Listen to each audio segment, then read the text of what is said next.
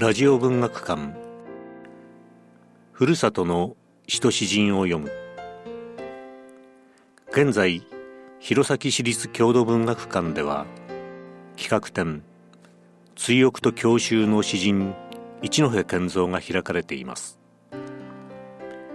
一戸健三は明治32年に弘前市に生まれ大正から昭和にかけて青森県師団の中心的役割を担った詩人です。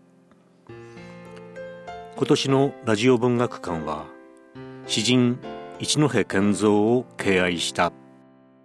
詩人評論家の聖堂六郎が書いたふるさとの詩と詩人を朗読します。原作を一部省略訂正してお送りします。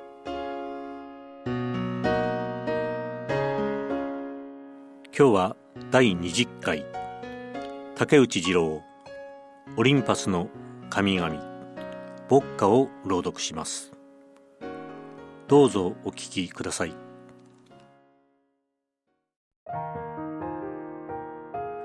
竹内二郎オリンパスの神々。田内桜の咲く道でお前はお前の惑いに出会う。馬の交尾を学ぶためおとのうという町の売人。彼の取り打ち帽子の礼法が私の不安を誘い出す。八頭文官お前の擬態ポンチエよ。ウコの悲劇よ。オリンパスの神々よ。ひざまずいて私は笑う。牧歌千の獅子に千の歓喜。千の頭に千の虹。日曜を守る神様に。爽やかな鐘参らせる五月の朝。悲劇の司祭ハムレット王子は仮面の氷を割って青い雲を集め果樹の園に咲き満ちるリンゴの花ら。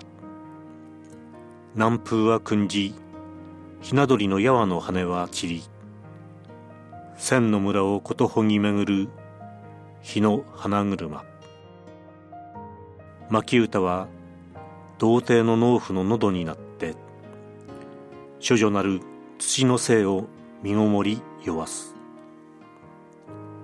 竹内二郎は明治40年下北郡川内の祖父の経営する農場で生まれた。もともと黒石の人である。県立弘前中学を卒業して郷里の近くの山形村で小学校の代用教員となったが間もなく上京して農林省畜産課に勤務した。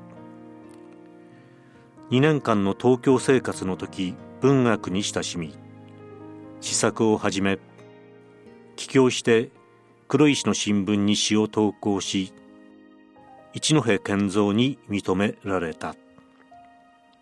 やがて上北郡野辺地町の青森主場所に勤務しここで孤独と戦いながらバレリーニーチェなどの勉強をした。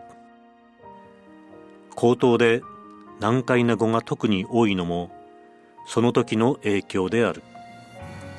また死生心とレトリックが格調高いのも天性に加えてそれらの影響を見逃せないように思う。試作の時期から言って我が国のシュールレアリズムやモダニズムの洗礼を受けていることは初期の詩に強く出ている。竹内二郎の詩は県内の雑誌座標や北東日報などに発表され注目されたが病弱にもかかわらず昭和12年に熊本県の主場所に転勤を命じられそこで結婚した。そこまでは竹内二郎の一つの上り坂であった。無理がたたってついに喀血して帰郷。退職離婚と最悪の状況に置かれた。療養生活をしながら再婚し試作に再び情熱を傾ける竹内二郎の生き様は注目され戦後の詩人の姿というものを旋律をもって示し信頼を集めた。私が二度ばかり黒石であったのは黒石で小さな本屋を開きながら批評活動にもペンを取り後進の指導に当たっている時で手厳しい詩人という印象を受けた。長い風雪を生き抜いてきた詩人。しかも強靭で崇高な魂は何者にも妥協しないポエジーに支えられて病弱がかえって凄みを見せるというのが竹内二郎の詩人像であった。だが過労で倒れ入院してからは元の生活に戻ることはできなかった。その間に船水清北島和夫藤田雄三郎安岡勝次らによって詩集旧訳が刊行された。これは竹内二郎のただ一冊の詩集である。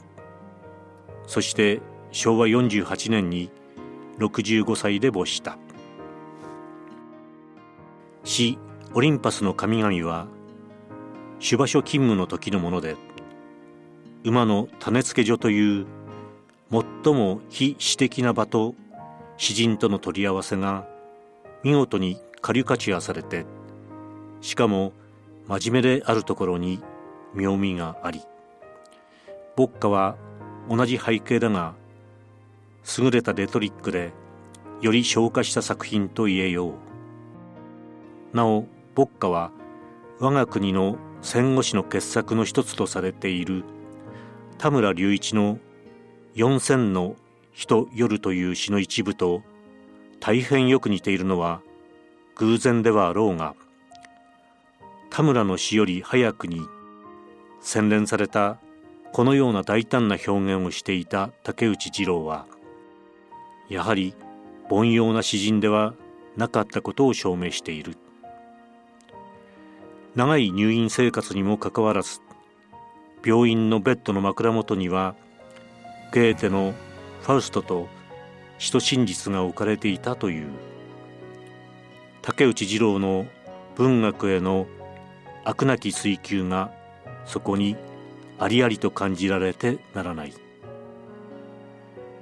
死の翌年獅子風は地元だけに早速石黒栄一らによって竹内二郎追悼特集号を出した。